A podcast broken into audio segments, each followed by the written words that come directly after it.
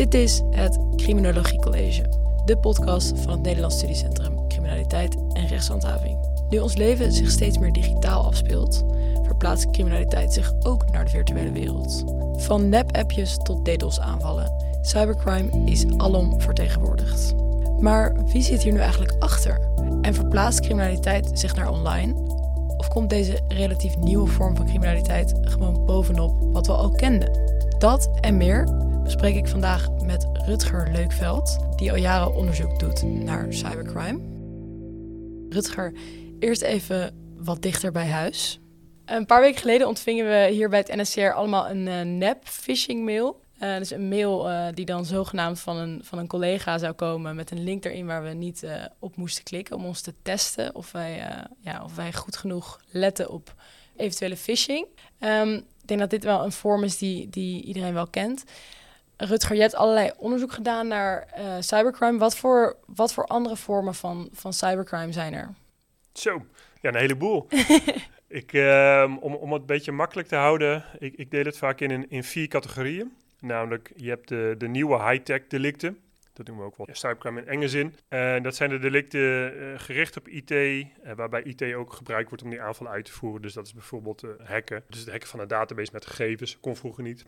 DDoS-aanvallen, het platleggen van systemen, om daar daardoor heel veel data naartoe te sturen. DDoS-aanvallen? Ja, ja, Google maar even straks, is heel makkelijk.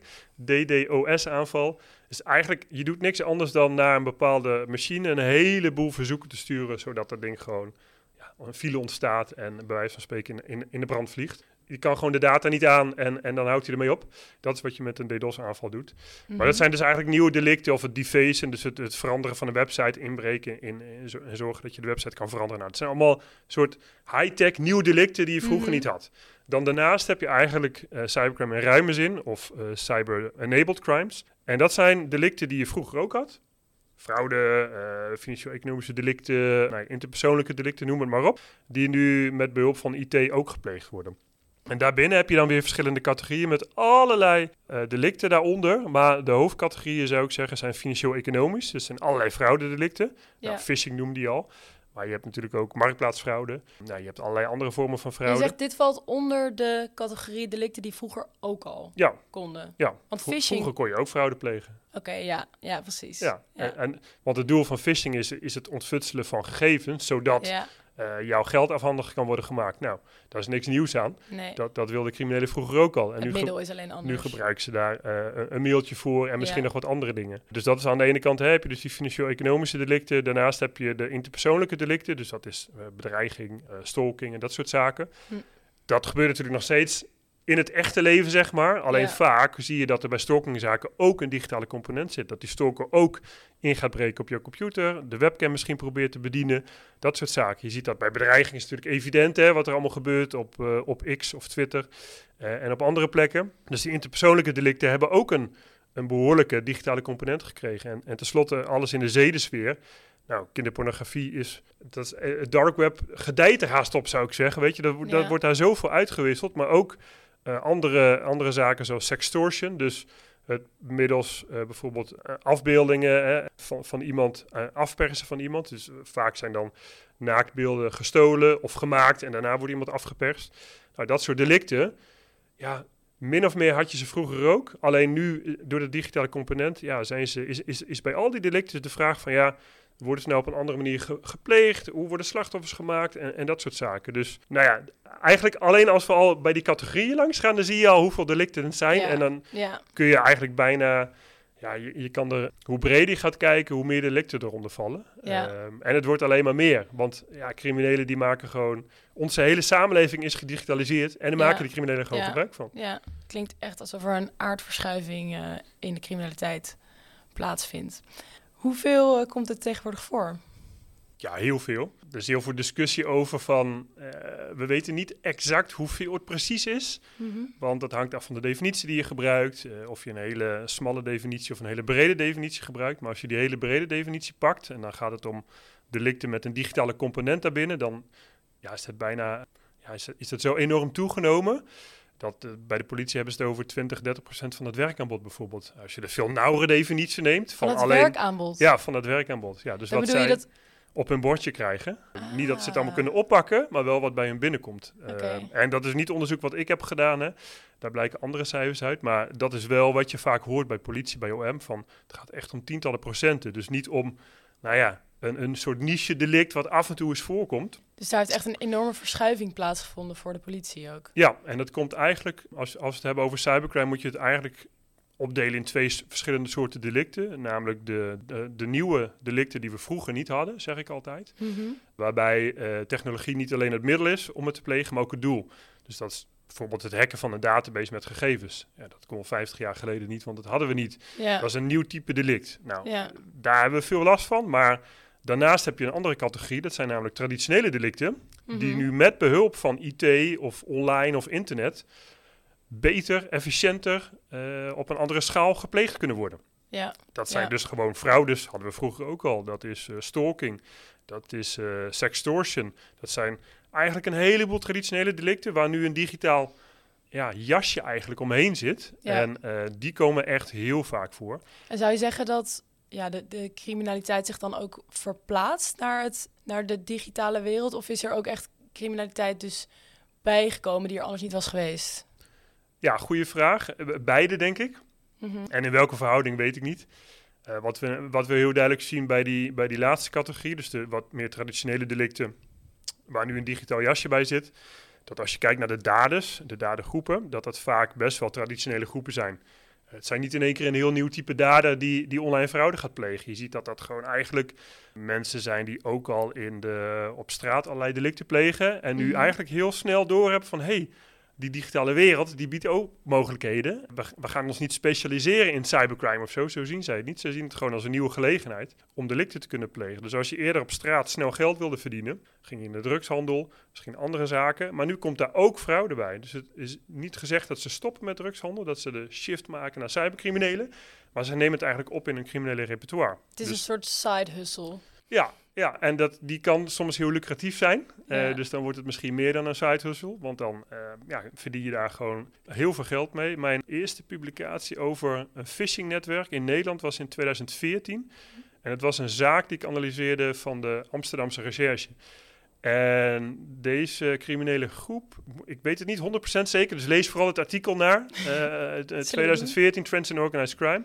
Maar ik geloof dat ze in een jaar tijd zo'n beetje een miljoen of anderhalf miljoen via phishing buit maakten. En dat kun je heel makkelijk zien, omdat die bank al die gegevens heeft. Dus dat is Eh. echt een, een, een, een substantieel aandeel van de bedrijfsvoering. Dus je zou zeggen. denken, ik Ja. dacht, dit is echt een gespecialiseerd Ja. cybercrimineel netwerk dat zich alleen maar bezighoudt met phishing. Maar dat was niet zo, want ze deden bedrijfsinbraken, eh, ze hadden een drugslijn, eh, ze deden eigenlijk allerlei andere, nou, overvallen op straat ook nog zelfs. Dus met heel veel risico's, veel meer risico's dan phishing. En gaandeweg dat, dat, dat opsporingsonderzoek die ik analyseerde, kwam ik erachter van... hé, hey, voor deze criminelen is het echt gewoon een soort bijverdienste. Een hele... Ja. Ja, ja, er komt heel veel cash binnen, dus een hele goede bijverdienste. Maar ze zijn nooit eigenlijk heel bewust overgestapt... van het plegen van traditionele delicten naar cyber. Ze zien het gewoon als... hé, hey, er komt iemand bij een netwerk binnen... die kan mij helpen met het versturen van die phishing-mailtjes... want dat kunnen ze niet zelf natuurlijk. Die kunnen mij helpen met het opzetten van een infrastructuur... zodat we ook echt toegang kunnen krijgen tot de eh, bankrekeningen van die slachtoffers en het geld kunnen overmaken. En daarna gaat het alleen maar om het geld, dus het, het boeit ze niet zoveel op wat voor manier ze dat doen. En je zegt, er komt iemand mijn netwerk binnen. Want ik kan me ook voorstellen dat als je gewoon een, een klassieke straatcrimineel bent... dat je inderdaad niet zoveel kennis hebt over... Ja, en dat is, dat is waar het interessant wordt voor mij als criminoloog, want we weten eigenlijk als je kijkt naar, naar alle traditionele criminaliteit, dat je sociale netwerk is heel erg van belang. Zo kom je in contact met andere eh, criminelen of andere daders of offenders. Je zet geen advertentie in de krant om, om iemand in te huren. Dus dat gaat vaak via via. Dus dat ligt eraan in de buurt waar je bent opgegroeid, eh, je familie, nou, dat soort zaken, je sociale banden. En er zijn er natuurlijk wel andere plekken, zogenaamde offender convergence settings, bijvoorbeeld een café, waar criminelen komen, waar jij dus ook geïntroduceerd kan worden Ja, bij andere netwerken bijvoorbeeld. Dat zijn hele belangrijke instrumenten om eigenlijk kennis te maken met mensen buiten je sociale cluster. Maar eigenlijk is jouw eigen sociale cluster was altijd ontzettend van belang van wat jij kan. Want als er inderdaad niemand in zit die je kan helpen met hacken of die je kan helpen met phishing. dus dat beperkt je Dan is dat of, ontzettend of dat beperkt. geeft je mogelijkheden eigenlijk, je Ja. netwerk van ouds. eh. Alleen nu, ja, ga maar eens googlen straks. Hoe, hoe, kom- hoe kom ik aan een phishing kitje? Nou, als je het alleen ook googelt, dan, dan vind je zoveel aanwijzingen waar je dat kan vinden. En dat is op het dark web. Nou, daar moet je wat moeite voor doen. Moet je een, een Tor-browser downloaden. That's it. Dan ga je erop. Zoveel maar moeite nee, is dat eigenlijk niet, nee, Maar je kan ook op Telegram uh, gaan rondsnuffelen. En daar zijn genoeg uh, groepen waarin dit soort zaken wordt aangeboden. Dus eigenlijk is dat de traditionele beperkingen van je sociale netwerk... Ja, die zijn er in veel mindere mate. Dus is het ook eigenlijk veel makkelijker nu voor die straatjongens, laten we ze zo eens noemen, die eigenlijk helemaal niks hebben mhm. met digitalisering, om wel in contact te komen met mensen die dat kunnen.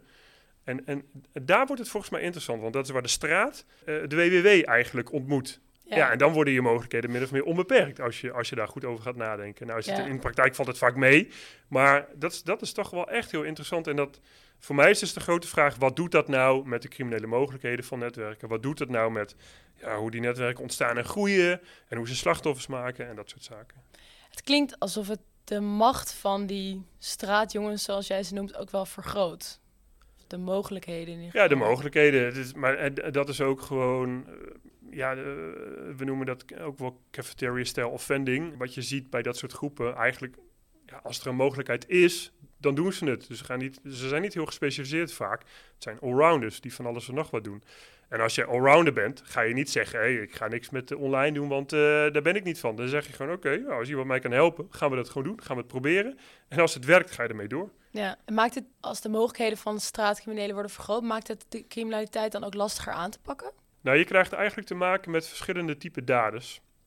Namelijk, aan de ene kant heb je echt wel een nou ja, waarschijnlijk een nieuw type dader. weten we nog te weinig vanaf om dat echt te kunnen zeggen. Maar uh, een hacker op zijn zolderkamer die over de hele wereld aanvallen kan uitvoeren in zijn eentje. Ja, dat is misschien een ander type crimineel dan die op straat rondloopt. Want je hebt andere skills nodig. Je hoeft niet heel groot en stoer en sterk te zijn. Want je kan ook gewoon alleen je technische skills. Daarmee kun, je, kun je groot worden.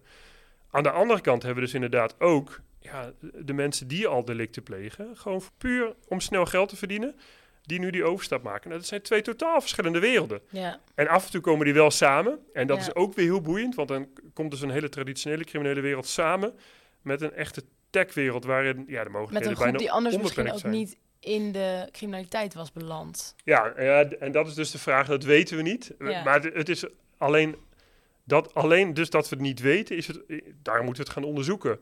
Want als het inderdaad zo is, wat betekent dat dan? Betekent dat dan ook dat deze groep misschien andere kenmerken heeft? Misschien hebben ze wel veel meer zelfcontrole dan de, de klassieke crimineel die we kennen, zeg maar, waarvan we weten, ja, die heeft ja. lage zelfcontrole. Misschien is dat wel helemaal niet zo. Misschien hebben ze hele andere motieven. Weten we niet, hè? Eh, Daar wordt wel wat onderzoek naar gedaan, maar dat is moeilijk en dat gaat langzaam. Dus eigenlijk weten we daar veel te weinig van af. Maar als dat zo is, ja, dan moet je misschien ook andere interventies gaan ontwikkelen om die groep het goede spoor op te krijgen.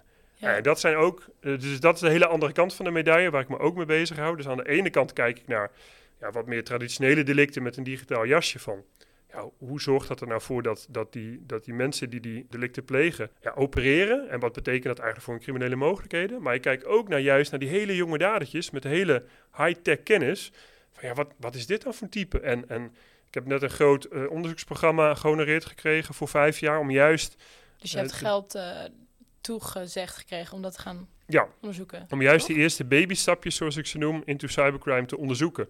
Waar je dus als, zeg eens, 12, 13, 14, 15, 16 jaar jongetje of meisje je eerste stapje zet in de digitale wereld. Je hebt wat skills, je, je weet dat je wat kan met computers. En dan, wat ga je dan doen? Ja. Nou ja, ik weet al. Ik, ik heb er een stuk of 20, 25 gesproken. Je begint gewoon met Google en YouTube kijken.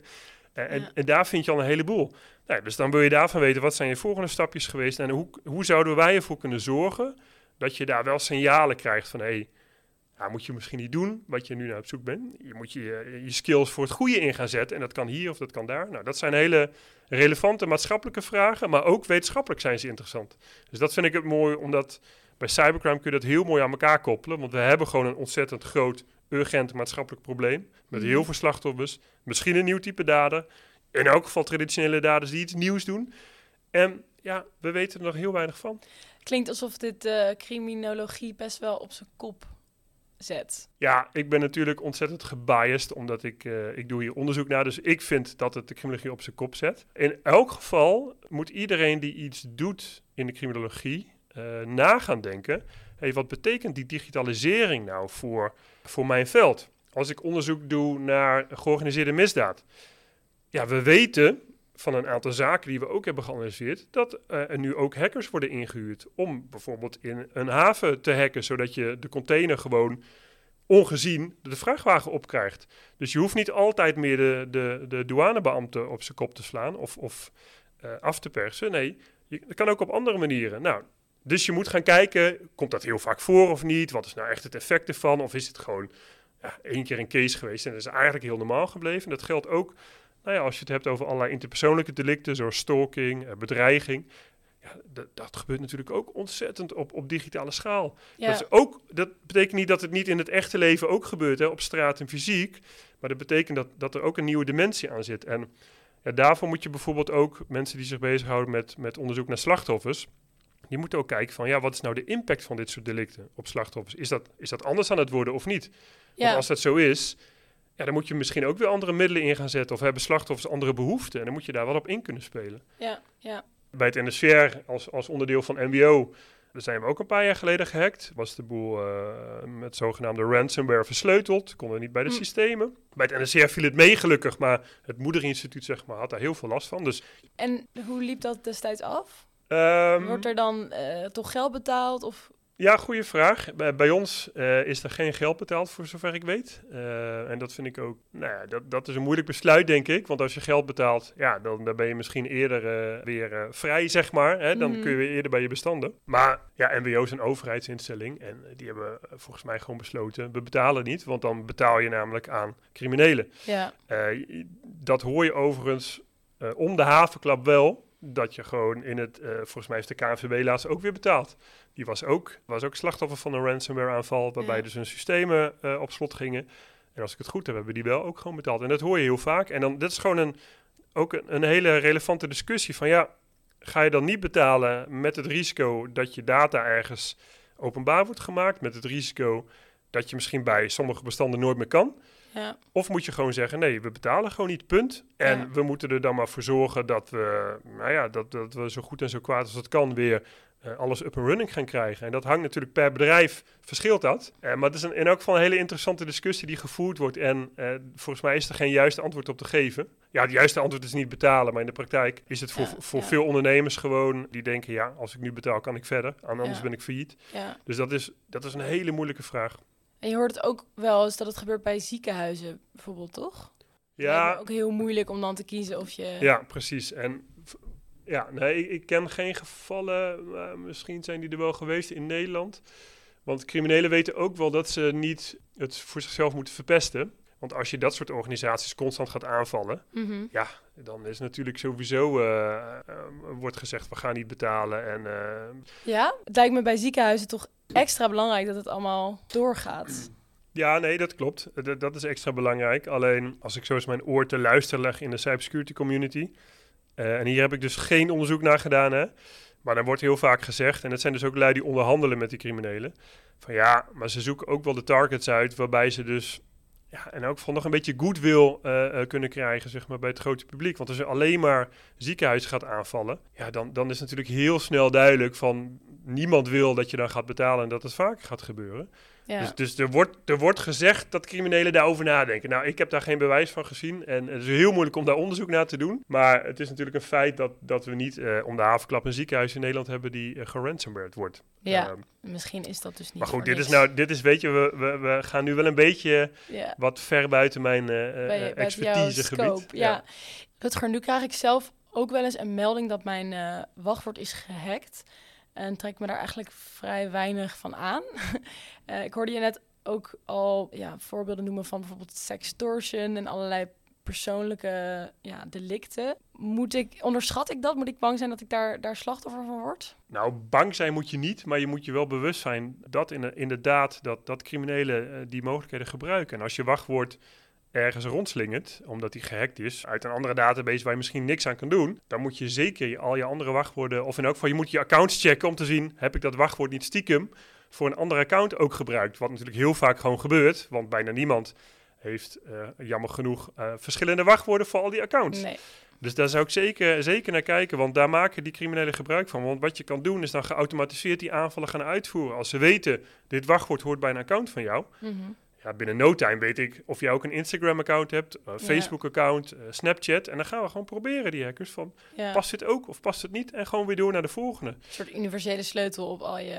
Ja. Nou ja, als je het, als je het eh, niet, als je alles hetzelfde hebt, is het inderdaad een universele sleutel. En ook als je het laatste cijfertje veranderd hebt of zoiets, want ook dat is natuurlijk wat te begrijpen voor een, voor een crimineel. Dat je, oh, bij dit account is het één, en dus bij die andere misschien twee erachter. Zeker als je eens in de zoveel tijd je wachtwoord moet veranderen, toch? Dan is het... Ja, dat, dat maakt het wel lastiger om goede wachtwoorden ook te gebruiken. Dat, dat is ook... Uh, Ik ben geen voorstander van organisaties die dat elke één of twee maanden uh, verplicht stellen. En dan krijg je gewoon de, de naam van je huisdier één, maand later twee, maand later drie, ja, Of, of ze maken het nog moeilijker omdat ze willen dat je goede wachtwoorden gebruikt. Die dus heel lang zijn, verschillende karakters en niet lijken op die laatste.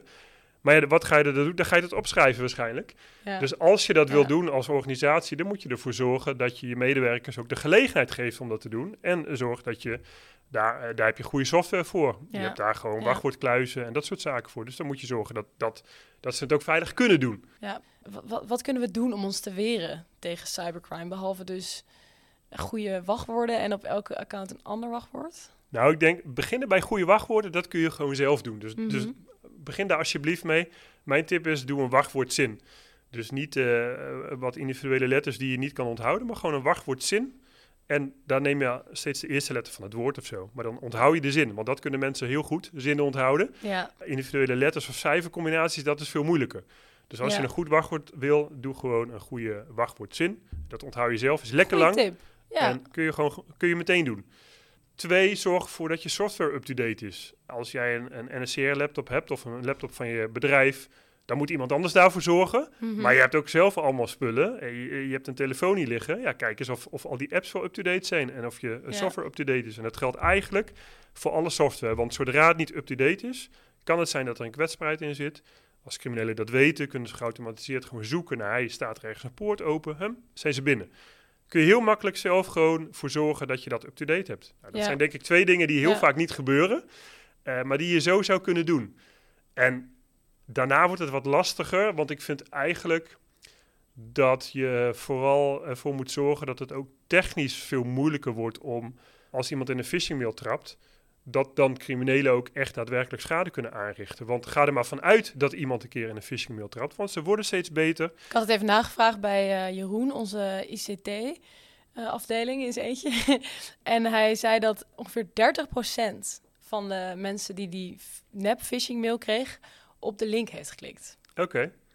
Ja, dat is... Ja, kijk, als onderzoeker zeg ik daarvan, zeg niks zegt alleen iets hoe goed jij die phishing mail hebt gedaan en dat soort zaken. Want hier wordt heel veel tests mee gedaan met, met, met nep phishing mails. En uh, ja, het, zegt vooral iets over hoe goed dat is opgezet door het bedrijf die dat doet. En, en dat, dat maakt het wel lastig om te meten van ja, betekent dat, nou ook dat die 30% nou altijd op zo'n phishing mail zouden klikken? Maar ga er maar vanuit dat iemand het doet. Mm dus zorg er dan voor dat je systemen zo zijn ingericht dat iemand wel binnen kan komen, mhm. maar niet gelijk dan overal bij kan.